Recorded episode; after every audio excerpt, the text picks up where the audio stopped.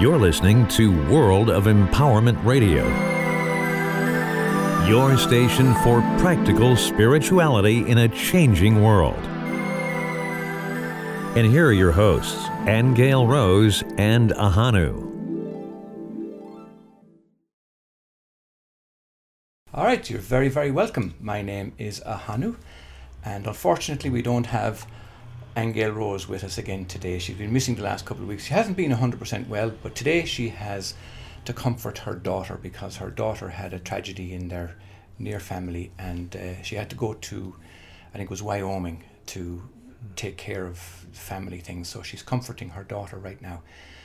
But I'm here speaking with Michael Cook, and we're going to be talking about some really interesting things today some of those covering the area of listening and relationships and writing and all of that. But I want to start off coming from the point of view that I was born and reared in Holy Catholic Ireland, and you have come from the Presbyterian tradition. Now, let me just preface all of this by saying that many people around the world are under the impression that there's this huge divide between Catholics and Protestants. And it has been my experience that that's not the case at all. That it is more a monetary thing, actually.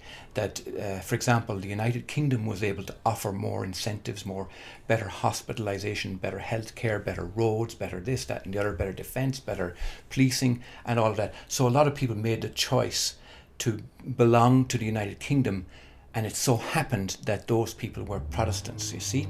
So suddenly, in the minds of the rest of the world, there was this big divide. Now, I know I'm over- oversimplifying all of this, but the reason I'm bringing that up by way of an introduction to you, Michael, is because that has been your upbringing. You've been Presbyterian.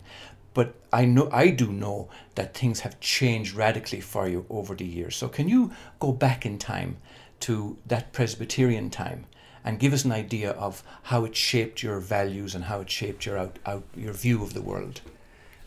Well, the first thing I'm going to disclose is that it's it's not quite that simple for me either because I, I was in a split household. My Okay. father was Catholic Oh, right. and my mother was very strong in her Presbyterian faith Right. and so she did not capitulate and agree to be uh, raise her children Catholic and therefore Right. and did not agree to become a Catholic therefore she was not allowed to be married in the Catholic Church. Okay. And this was a big issue because each religion demanded that the children be brought up in that religion. Well, the Presbyterians didn't demand that. oh, well, certainly Catholics In- did. in- in the- yeah, I, I Yeah. understand that. Yes, Yes, but, but yes, in, yes. at least in the in the church I was in, Woodburn, Oregon, uh, Yeah. that was not the case. right. Okay. But in addition to that, um, my father's family, which was large, there were eleven, right. uh, seven of whom lived in the small town that I grew up in, in Mm. St. Paul, Oregon. So I had half of my family, um, extended family, as Catholics, and I was a lone pres- a Protestant Presbyterian in my within my own extended family. So I was very aware of the differences, and it, but mostly just because that's what I was told that there's there's just a, a huge difference, and Right. and then the freedom of religion basically boiled down to you could be Protestant or Catholic. You Okay. know, it took it was a lot much much later in my life that I realized there were even other religions, yes, yes, yes. and uh, But did it raise conflicts in the family as a young man, a young boy? You know, did you did you feel a kind of a split in your own thinking? I, I didn't. No, I didn't. okay. I, I didn't really resonate well with the Presbyterian philosophy either. You know, Okay. the, the whole Yeah. this whole philosophy of of Jesus on the cross Mhm, and mhm. and and we're born sinners and and Yes. and if you don't believe this way, you're doomed to hell. Yeah. That kind of thing. That I, I just could not wrap my head around it, and I didn't buy into it. yes. Nor did I have a personal experience with Jesus as I heard other people talk about. So right. Yeah. it was more I, w- I- I just reached a point where I was glad to be rid of it when I left home and didn't have to go to please my mother to Gotcha. church and Sunday school every Sunday. Yeah, And, and I yeah. then kind of just didn't think about it for a while. Well, I'm glad we're having this discussion because uh, you will know that we're we're not into religions at all, and I only introduced that Catholic Protestant thing by way by way of an introduction, really, and to get to position it in terms of where we're coming from, and especially where you're coming from. And so now, now that we're past that, and you're you're outside of the religious kind of indoctrination, what happened then in terms of your outlook on life and whatever belief systems might have come after that? Well, I, I, I didn't have a lot of belief systems. Um, I, I kind of just let go dormant the ones that were imposed upon me that I couldn't buy into anyway, Yeah. the, the Christian philosophy. And, and when I went to college, I got into studying and learning how to drink and learning how to chase women. Did and- you have to learn that? Yeah, of course. Everybody has to learn it. You mean learn to do it well? Yes, I, I practiced it. Let me say I practiced it. Yes. And, and so I just, I just kind of let the, the spiritual thing go. Mhm. And uh, uh, every once in a while, I find myself in a slightly philosophical conversation, and I would just say it's just, it's beyond comprehension. Right. It's beyond comprehension. So, Okay. so then um, my next entry into contemplating things of a spiritual nature came um, came um, while I was in law school. So I was in my 25, 26, 24, 25, 26 age range, and and um, had married at that time in my first year of law school, and it was in California, and uh, this was in the um, mid 60s, and uh, I'd gone down there from Oregon, believing that marijuana was a drug that only low low lifes in, in, uh, participated in, to discover that at least half of my classmates in law school and some of the some of the professors Wow. were into into it, and I I uh, decided to try it, and it was a gateway for me. It was it gave me a different perception of things that gateway. jolted my my brain and my way of thinking. Really? Now, I've never tried it, but I'm interested because so many people that we know have tried it and they've said s- similar things. And we're also hearing too that it's a, um, um, marijuana a cure for cancer and maybe not a cure, might I don't know. So you know, I don't want anybody to get the wrong impression, but certainly helps relieve the symptoms. Or indeed, some people are claiming cures from it. But the gateway idea is very interesting. C explain what you mean that by a gateway. Probably a better word. It was it was a catalyst. okay. because I, I am a very linear left brain kind of orientation.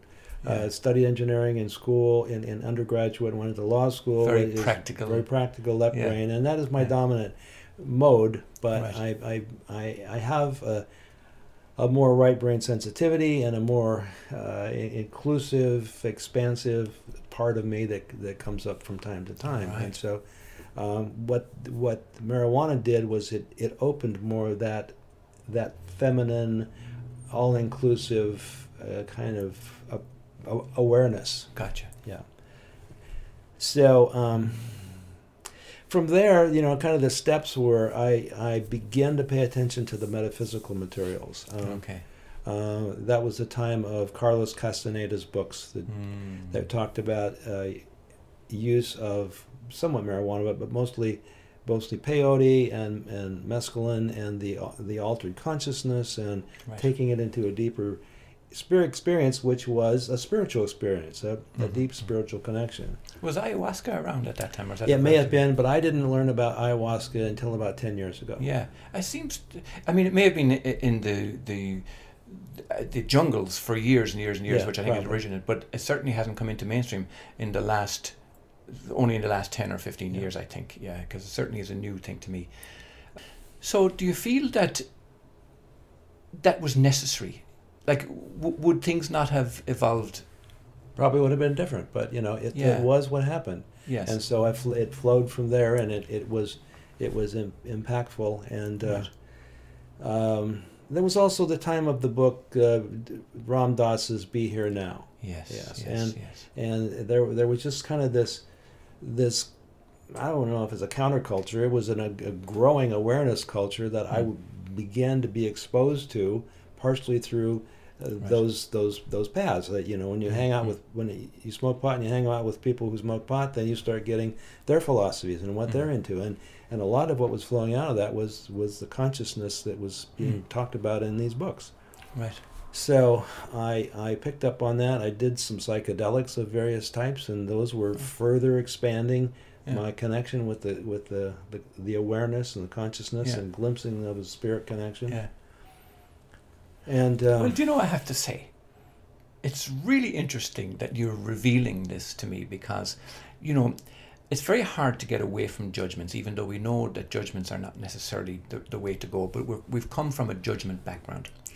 And when I first met you, I would never have thought that you would were into psychedelics at all at any point in your Mm. life.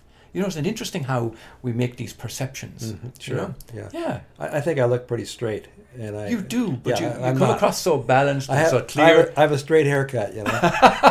Was it always like that, or was No, it no, was it had- like mine at some? point? I had a ponytail for a while, You did. yeah, and a beard. Yeah, Oh wow, yeah. God. Well, now look, you did mention to me that you were, uh, you're you're a, not a specialist perhaps, but you certainly have a lot of experience in relationships. Can you go into that a little bit and explain what uh, what that's all about? Well, it's all a continuum, you know, and, and and I think that the the I'm going to close on this this uh, mind expanding experimental stuff because it reached a point where I decided to stop.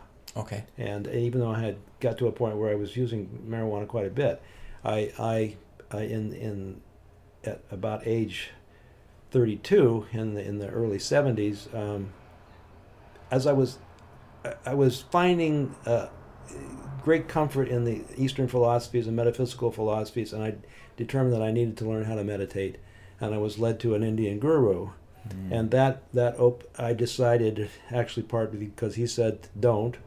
I stopped smoking pot at that at, at that time and taking psychedelics and didn't for really 30 or 35 years, okay. a long time. Right. So, but that all of that kind of helped me prepare for doing better at relationships.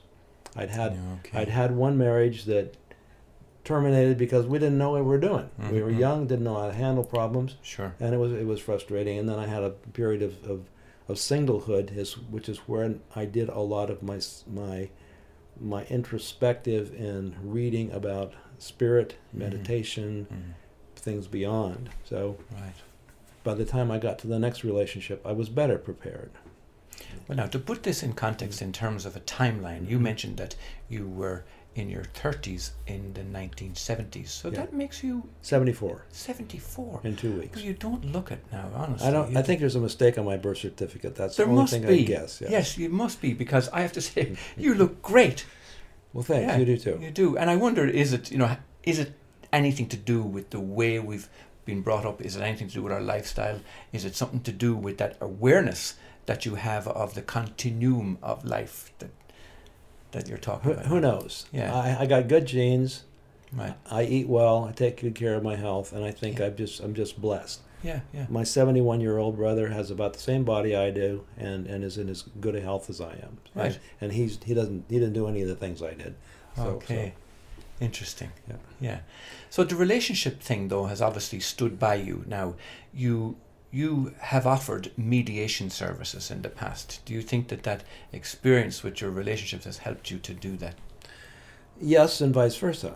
Um, I, I've had I'm in my fifth long term relationship, long term committed relationship, two marriages, and uh, two four or five year Okay. terms.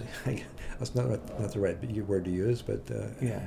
time frames. And now I'm in year five uh, or year six. I think started year six with with Karen. Right. And and in each there has been a lot of learning, uh, usually around the conflict Right. or around the pain that caused that led to the termination and the learning both with dealing with that and in the termination process and in the healing afterwards and in the period of singledom in between and so it's hard to summarize it because it's been a continuum and, it, I Mm. can, can, I can kind of tell you where I am now Yes. But yeah. and that's probably more. I don't know if that's more interesting than Yes, got there, absolutely. but- yeah, I, I do want you to bring that up to the present day because obviously what you're doing now is very important for our listeners and for our viewers because you do have, uh, and one of the things is the reasons it's how we actually met is because you are into a kind of a spiritual awareness type of a methodology and a thinking. So it has been about- for a long time. yeah. yeah, So I tell us how that Okay. happened. Okay, so the the spiritual awareness thing. Yes. Well, well, I, I gave you a, a part of it. You know Yeah. that I I've, I've I uh, kind of flowed into not thinking about it, and then being introduced to the metaphysical and Mm. and and Eastern in my in in the in this in the seventies, and um, that included twelve years with an Indian guru who from whom I learned how to be a, meditate and be within and to be in a in a focused devotional state, Okay. and then a bit of time with a a Ram, uh, with Ramtha, who's a who's a, a channeled entity hmm who, who talked about going deeper, and then I kind of rejected him after a while hmm and got to a point where where the and, and uh, during this time doing a lot of reading i read a, a lot of books about Mm. people's experiences with with with uh, connecting with spirit Yes. uh, meditations out of body experiences channeling and listening to various stories and approaches and Mm. at this point and, and, and for some time now my, my most important book and uh, vehicle of learning is Eckhart Tolle's A New Earth, which is you know it's now six, seven, eight years ago. I- I- Still just as valid though. still just as valid, Yeah. and and it was it it, it brought a very simple uh, orientation to my philosophy, which is that um, I'm I am a spirit in a human body. People, a lot of people have said that. I realize that, and that my purpose here is to is to do learning, and part of that learning is to learn about acceptance of what is, Mm, mm, mm. uh, which is huge. Acceptance Yes. of what is because we absolutely cannot change it. We can Yeah. affect the future by what Yeah. we do and Yeah. what we think, but we cannot change what is in the present. But that's a wonderful realization. It though, is. because I mean, you mentioned about your upbringing and how you've accepted all that. A lot of people are going through life with these memories of their childhood, but they're bringing it forward into the now, and it's affecting their future. In terms of saying, "I wish that didn't happen," or you know, "I wish my parents were better," or "I wish my father wasn't an alcoholic," or "My mother," whatever, you know, and or and that I wasn't abused, and that this didn't happen, and they're, so they're dragging all this stuff continually forward. You're saying that you've been able to to release that and been able to let that go. I don't have a lot of regret, or, or, or a lot of I wish I hadn't done that, because like, it just doesn't make any difference. Yes, yes. I was in a group discussion one time where this guy said something very profound. He said, "I've given up the desire to have a perfect past." Oh, you know, wow, and it's, it- well, it's so simple, but it's true. I cannot change the past. that's so- beautiful. So here I am, and uh, in the present, and and you know, struggling at times to Yeah. to uh, to um, wish it had been different. You know, you Right. know that I injured my my hand Yeah. six six weeks ago with a Mm. power tool, and I sure wish that hadn't happened. Right. But not very long. I got into the acceptance of it and the, the dealing with life moving forward from that. And that was a frightening experience, I have to say. I mean, you basically took the tips off your Yeah, your two Yeah, yeah. fingers. and, And- they're they're healing nicely. Yeah, they are Yeah. astonishing because I thought they would have been quite shorter than the others. Yeah. Well, they're you know it's it's a little bit, but not much. Yeah, yeah. And in looking at that now from a, from the philosophical perspective that you have learned and Mhm. you use, what do you think that was all about? I have yet to figure it out, but Okay. this is what I do know. Yeah. That I've had enough experiences in life to know that it's not random motion. I, I have had experiences of being guided to certain people that led to a relationship, or Mm. led to a business situation, or led to a job. Right. I have watched in situations where I missed death by just that far, you know, and I think, oh, you know, it just wasn't my time to go. sure. So when this happened, I had, you know, at first it was an, oh no, I'm not ever going to be able to play the guitar again, yeah. and I think it will. But but you know, very quickly, all right, this is the, this is it. Yeah. Get to the doctor, yeah. Yeah. you know, get the surgery, get it done, Yeah. and just start living from this point because there had to be some purpose. Yes. I don't know what it is. Yeah. particular, but I do have noticed that since I've been working with power tools since that time, six weeks ago, I've been a whole lot more careful. I'm really paying attention to where my hands are and what those whirling things are doing because I, I don't want anything else to Yeah, happen. yeah, you know. yeah, Part of it is I don't have this quite as the dexterity Okay. yet, so Yeah, I need to be yeah. careful. But But a lot of times we never know what the deeper meaning No. is. Yeah, But except that in some way we're guided. I mean, perhaps it saved you from another accident somewhere else. Who knows? I mean, But Yeah. th- th- I also don't really, I don't really need to know. Yeah, I ju- it yeah. just is, and life goes forward. yeah, And part of that, so part of that is, is in this this philosophy that I've adopted of Yeah. accept what is Right. because you can't change it. yes, Now I can envision about these fingers healing well. Hmm. I can envision about hold the vision of the joy I'm going to feel when I start playing guitar again. And you know that all has some effect on the healing Sure. and, and what's going to happen. But I don't know. yeah, yeah, yeah, yeah.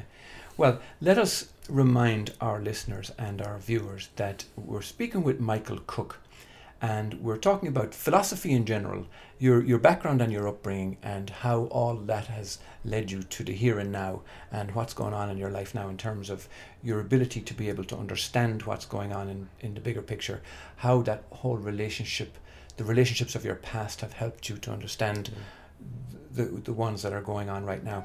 But also, we're going to take, of necessity, which we, we usually do and we have to do, a quick little commercial break right here. And when we come back, I want to talk to you, Michael, about your writing because it's something that we've been involved in with you. And also, I have a little snippet of information for people when we come back right after this.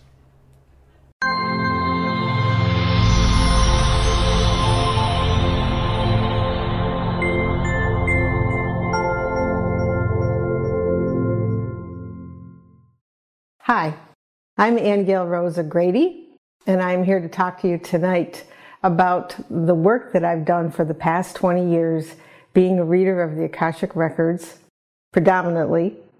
I've evolved to this work through many years of meditation and uh, being taken to other worlds, and found that we all have a library in spirit that contains our soul's journey through all of our lifetimes on this planet and others.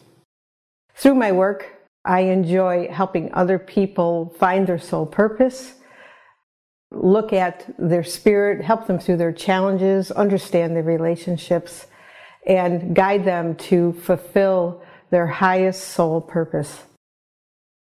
I've written two books on this subject.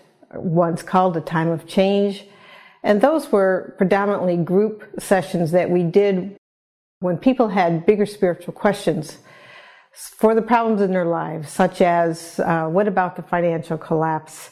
What about uh, 2012? What about healing? What happens when people commit suicide? Things like this that became the basis for uh, group sessions that began in 2009 and continue to this day. The first book, A Time of Change, deals with questions that happened before 2012 and some leading into what would happen after. And the second book, The Nature of Reality, deals with questions people asked about consciousness, what is God, what's the origin of creation, what is it, what about time and dimensions, what about dreams, why do we dream, and love and miracles and topics such as that. I'm also a personal Akashic record consultant and I'm also a business consultant through the Akashic Records. I feel these ways of going into the records and helping people in their personal lives and in their business adds an extra extra sacred dimension to their life here. If you're interested in seeing more about my work, you can go to angailrose.com or worldofempowerment.com. This book is Ahanu's true story about the loss of his first child, his pain and his struggle with grief and guilt, and the coming to terms with his loss. It forms the foundation of his entire philosophy of life and is a superb grounding in the growth of spiritual awareness. It's truly an epic voyage from the pain and sorrow of a father's grief to the new world of love and forgiveness. Buy it. It is life changing. Okay, welcome back. All right. My name is Ahanu, and I'm speaking with Michael Cook. Michael Cook. In the earlier section, we've been speaking about his background and the philosophies that he has come up with and where it has allowed you now to be who you are in the in the here and now. Very present, very coherent, very aware the, of the, the whole idea of being a spirit in a human body. Now, one of the things that I know about you that you failed to mention was that you're very experienced in a lot of things, and we do want to talk about the writing. But before we do, you were a, a builder of everything from instruments to houses. Give us some little idea what that's about. Well, it's a form of expression, and, and, and I find a lot of uh, meditative experience in it. Okay. Um, uh, my dad was a was a small time home builder, worked on the job uh, himself, uh, was the contractor, but he, he taught me how to use tools early on because he had learned how to use tools from his father early on. Okay. So six or seven, I started working with buzzing and whirling things. Right. What would he say now if he knew about your fingers? He'd say, "Well, shit happens, you know. Okay. it does. Watch where you put your hands. yeah, now you Pay know. attention. Yes. Now you're paying more attention. Yeah. Yeah. Yeah. Um, so what I learned from him, probably one of the most important things was, uh, not quite along the line of building, but he was a fixer. If something was wrong, the toaster, the iron, whatever it was, he'd open it up on a kitchen table and, and with confidence that he could he could figure it out. Okay. That was when things were simpler. I, I- you know, you can't quite do that so much now, but I I have that confidence that if there is a problem, Mhm. you know, or, or a situation that's that's building or a relationship or whatever, Mm. It is possible if you give it attention Okay. and, and understand it and open it up and look at it, whether it's Yeah. figuratively with uh, physical things Yeah. or, uh, I mean, figuratively with relationships or literal with physical things, you can usually figure out what's going on. Mm. Or we've got Google, you can Google and somebody will tell you what to do. But Right. Yeah. Yeah. Yeah. Yeah. But So- they can't do that with relationship stuff. you can too. there are tips on Google about relationships. Oh, there are. But I, I Okay. Mm-hmm. so I learned I learned that, and I have really enjoyed through my life and on, at in certain segments of time Mm. focusing on building things. Houses are f- fantastic because they are like a slow manifestation Mm. Yes. process. You have the vision of the house, Yeah. and you then the land, and you envision it building there, and then Yeah. you get the plans, and then you get the parts, and you put them together one Yeah. by one. Yeah. You build a, a house one board at a time, Yeah. and and it's a, it's I fantastic. do know from my own experience, it is a fantastic. It's thing. fantastic. I haven't built one from the ground up, but I have done huge restoration, major restorations, including roofs and everything, doors and windows, floors, the whole lot. But I have to say, it is a very satisfying thing Yes. because you feel that the vision, you feel it coming into creation, Yeah. almost. Yeah. Yeah. And then at the end of the day, usually you have more done than you than at the beginning of the day. You know, if you don't, then you've had a bad day. Yeah, yeah, yeah, yeah, yeah. Or if you have to do something over, you, Yeah, you yeah. learn. Yeah. Well, now it's an interesting thing though that you would see that the correlation between building, in a sense, and building your life, because that's what you've been doing. You know, you've been taking these experiences and growing and Well, building. that's true. Yeah, and I didn't quite think about it that way. Yeah. But I but I did learn those skills, and I and I've I've done a fair amount of, of remodeling. Usually, when I buy a house to live in, I, I Mhm. fix it up, and it's better than when I left. Yes. But it is a, a process that I like, and it what I guess one reason is it's a nice combination of mental and physical. yeah. There's a lot of thinking and planning and strategizing, and then then you do it. Yes. And if you run into a problem, then there's more analysis and thinking on Mm. what are the Mm. options. Mm.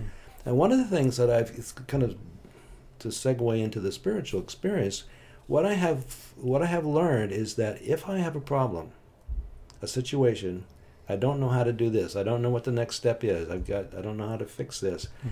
If I spend if I just relax and spend a little time and oftentimes it takes a night's sleep, I very often wake up in the morning with the answer. And so I have great trust for Yeah. whatever is my internal, outside of the body, whatever it is, Do you think that's process. coming from that gateway experience you had, or from the meditation? It's not coming from either. I think that those those those practices help me be more receptive to it. Okay. You know. And is that a quality, Michael? Do you think that everybody has, but perhaps is not aware of it? I think everybody has their own degree of it. Yes, Okay. and and and a, and a big piece of it is being willing to pay attention to it and listen to it. Mm. I'm going mm. to take a little bit of a side here because some one thing that has been really important is part of my own solo spiritual practice, you know, I, if I say I have a, souls, a, a spiritual practice, it is that I journal. Okay. I journal and periodically every week, two weeks, sometimes a little bit longer. And in after I kind of do my diary of what's been happening, somewhat writing down the things I'm facing, I then invite Spirit to write to me with with my Mm. my invocation is, and now I ask Spirit and my divine inner guidance for input and guidance for these times and issues. Wow. And then they write to me in the third person okay. or is it the second person? Anyway, they say, Dear, Dearest Michael. It's Yeah. always Dearest Michael. Yeah. And they go from there. So it, it's, I'm not in a trance, Sure. but it's thoughts that come in, and I've, I've been doing this for 30 years probably. and it's not automatic writing. It's not automatic writing, but it's, it, it's thoughts that come in, and I just write them down. I could Now, stop I'm, it. I'm, I could I'm glad that you brought this up because, as I mentioned before the break, that I, I do want to talk to you about this writing because two reasons. First of all, because we are recently uh, pub, new publishers actually, and we we're really excited about this venture that we're in, the publishing business. But also, we are uh, we, we've been promoting a, a product that Angel Rose created a couple of years ago. It's a home study course called Journal Your Way to a Happy Life. And it's about how to journal because Mm. you know you you'd lost very quickly and lightly over journaling, but there is actually a little bit of a technique to it, and you've just put your finger on one of those wonderful techniques where you allow the freedom of yourself Mhm. to come onto the paper, and that's an amazing thing because we have found that real insights can come out of that. Absolutely. So, let's now talk about writing. Okay. Okay. You've used that to great effect, obviously. Is there a book coming out of you, do you think, from your journaling? Possible. Uh, you know, I, I have a, a box of journals, a big box of journals, and I'm Yeah. thinking, well, th- that's the book. It's already there. I just need to put it together. Okay, yeah. Maybe there's 10 books. Yeah, yeah. Um, but it would be, you know, biograph, autobiographical kind of Okay, thing. yeah. But a lot of lessons in it. Okay. So let me just say a little bit more about my, my journaling experience because it does segue into this writing group that we've been doing. Mhm, Um, mhm, mhm. and, and and what I have found is that my key to receiving the guidance is to just flow with it and write down whatever comes into my mind. Now there's a discernment that has to happen there because there's a lot of stuff that goes on in my mind all the time. I kind of assume that's true for everybody. Voices, shoulds, shoulds, shouldn't, judgment of myself, of others. So it's there's a trick in in discerning what is really guidance is coming through and what's just mind chatter Yes. or self-destructive stuff, right? Yes. So I have, I I don't even know how I did it, but I but I now when I'm doing the journaling and I and I give that invocation and that invita- invitation, I just I just trust that whatever comes into my brain is what I'm supposed to write. Okay, so Yeah. you're taking the judgment out of it, Yeah. and you're also taking out of it whether this is good writing or not. Whether, yeah, yeah. yeah, you're not making corrections as you go no, in no. a sense. And when I go back and read it, it's flawless. There's it's it's it's good sentences. It's creative expression. It's not scratched out and started over. You yes, know. yeah. So would you say that that is spirit flowing through you and the pen onto the paper?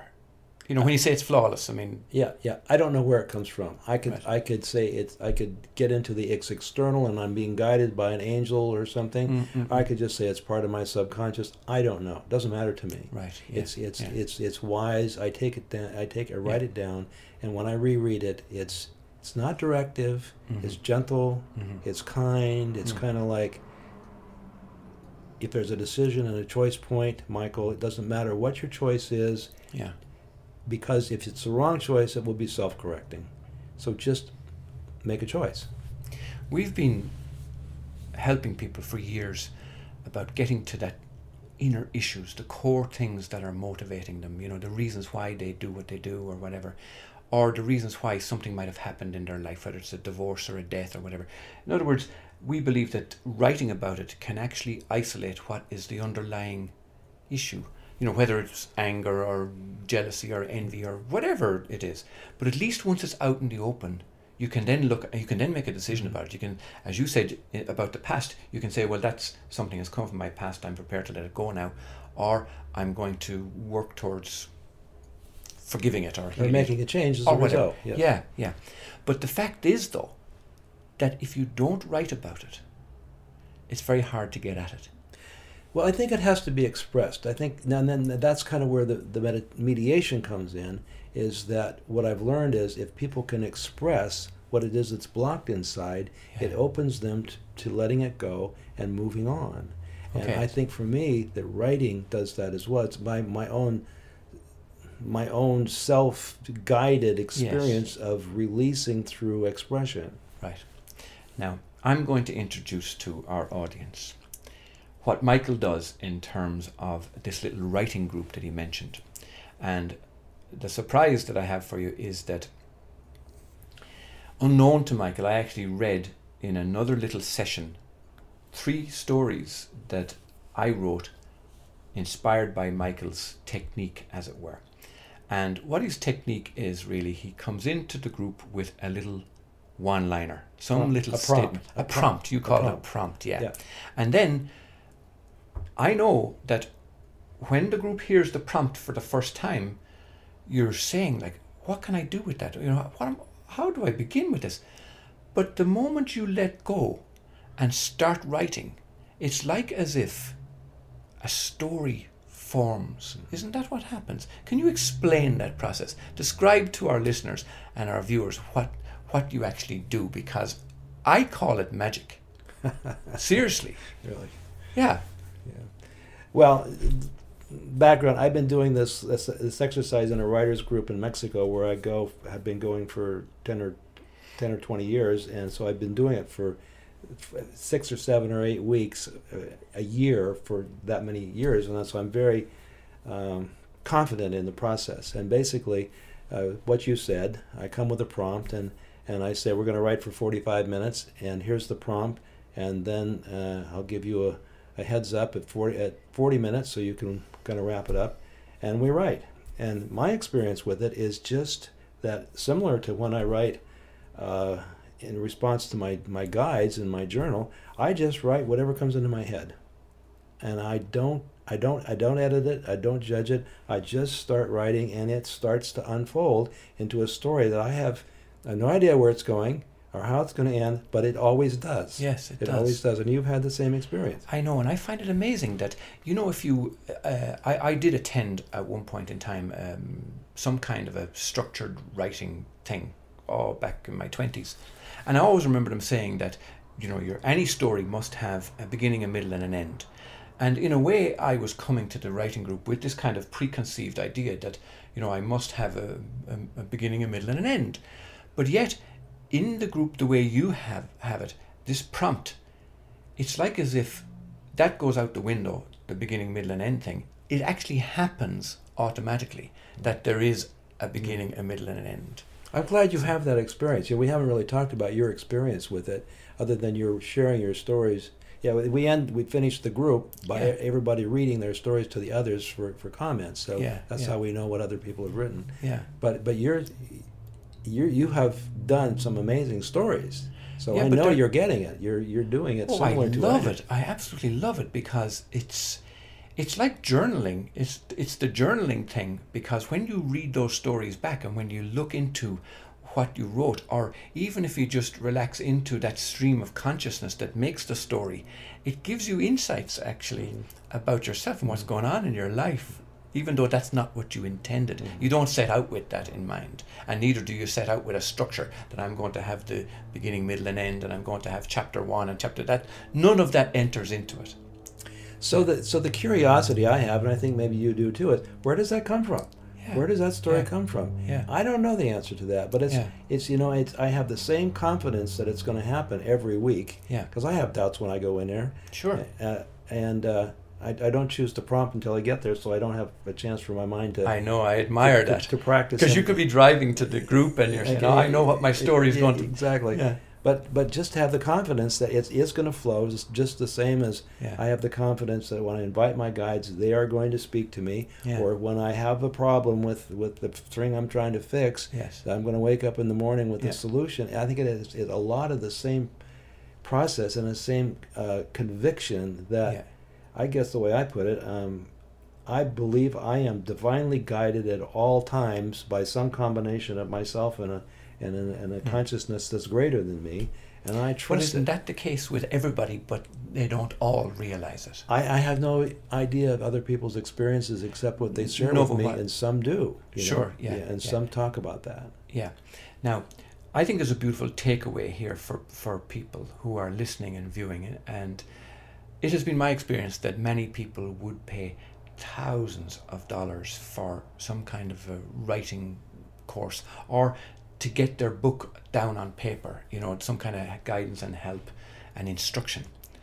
And in that short 45 minutes with Michael Koch, you actually overcome all those objections and all those obstacles and you get the material down you get the people writing their material down with no writer's block I take no responsibility or credit for it whatsoever. I just come You're there the with, prompt. a, with You're- a prompt, and I, and I, I guess I help create an environment and, and. Give, give the permission, and the, the writers Yeah. that come in contribute. You all do, and it, it Yeah. happens magically for everybody. yeah Yeah. but what I love is, and I asked you earlier, you know, is there a book in you? And sure enough, there must be 10 now from what you've said about all the journaling that you've done. But I also believe that there's a book in everybody. Mm-hmm. And even if you take the takeaway from today is, okay, I'm just going to give myself a prompt and I'm going to start writing. And then after 45 minutes, I'll read it back and see what happens. You might already have created chapter one Or the complete story. or the complete story. You think about it. You know, we, Yeah. we write for forty five minutes, and we have maybe you know a page and a half, two pages, three at the most. yeah. and it's it's it, it's all it's all completed in and of itself. It could be expanded upon, Yes. but still the story is there. Yes, the story yes. is there. I want you to comment, Michael, about uh, handwriting with a pen Mm-hmm. or using a computer. Is there any difference in your experience? Well, I've been writing with it on the computer for quite some time, and I like that because then it's there and it's captured, and then I can store it. And Right. and, and then when I when I screwed my hand up here, I, I wrote one time with a pen, and I found I wrote more, so it's actually Ah, faster. Interesting. Yeah, so I- yeah. But the, but the, I think the result was was pretty much the same. So right. Yeah. I'm yeah. comfortable writing on a computer. I do it all the time, and Yes. I type. You know, Yeah. the, the learned in sophomore in high school how to type and stayed Sure. with me. So yeah, it's faster. Yeah, but yeah. I found, and it's only my Mm. experience, that because I use computers all day, every day too, and I, I, I be- have believed up to now that, like you, that it was faster to type. But in your class, I've chosen to come in with the pad and Mm. the paper. Mhm. And I found it very interesting. It was different Mhm. than if I was writing on the Mhm. computer. I Mhm. found it more expressive somehow. I think it could be. Yeah. Yeah. It's like as if I don't know, like the creativity was coming down your arm, or Mhm. you know. I, I mean, I mentioned automatic writing, and maybe that's there's a different idea behind that, but in a sense, it felt as if it was, Mhm. you know, your your story was flowing out of you. Well, it's interesting you Mhm. bring that up because when I journal, I do handwrite in a in a spiral notebook, Okay. and yeah. so uh, I, Yeah. I think probably a lot of ways I do feel. Well, I do certainly do feel comfortable. yeah, yeah, uh, pen yeah. writing. Yeah. And you know, in this day and age, because everything is mobile phones and computers and stuff, my handwriting has gone is atrocious Yeah. from what it was when I was in school. You know, yeah. so when uh, the first time really that I've used the handwriting is in your little writing group, and I found myself, oh my god, I could hardly read my own writing. It was so, it was so bad, but in that couple of weeks, it has improved Oh, that's good, yeah. tremendously. It's like as if that old flow was coming back. You know. Yeah. Yeah, mm. that's interesting. God. Now, we are going to have to come to a close here very, very shortly. But before we do, I want, if, if it's okay with you, Michael, that people, if they wanted to contact you, can you do that? Sure. Do you do you mind if people No, were to all. email you or something? Yeah. Yeah, or do you have a website? Don't have a website. I can I can give a a uh, an, uh, An an email address. Yeah, go ahead. Okay, it's my full name, Michael Ray Koch, and that's a K O C H Koch. So it's Michael M I C H A E L R A Y K O C H at AOL.com. At AOL.com. I'm, Okay. I'm one of the few people I know who still use AOL, but I like it. I haven't heard the AOL in a long time. okay, Michael, it's been an absolute pleasure having you with us, and I know and I do believe that people will benefit from uh, listening to your, your story and your guidance about writing and journaling and mediation and relationship and your whole life story. Well, maybe another time we can talk on mediation because that's the whole chapter. Sure it itself, is, yeah, and sure and it's yeah, yeah. beneficial. Yeah, super. From myself, Ahanu, and from Angel Rose, and from Michael Koch. Till the next time. Thank you. You have been listening to Angel Rose and Ahanu on World of Empowerment Radio, your station for practical spirituality in a changing world.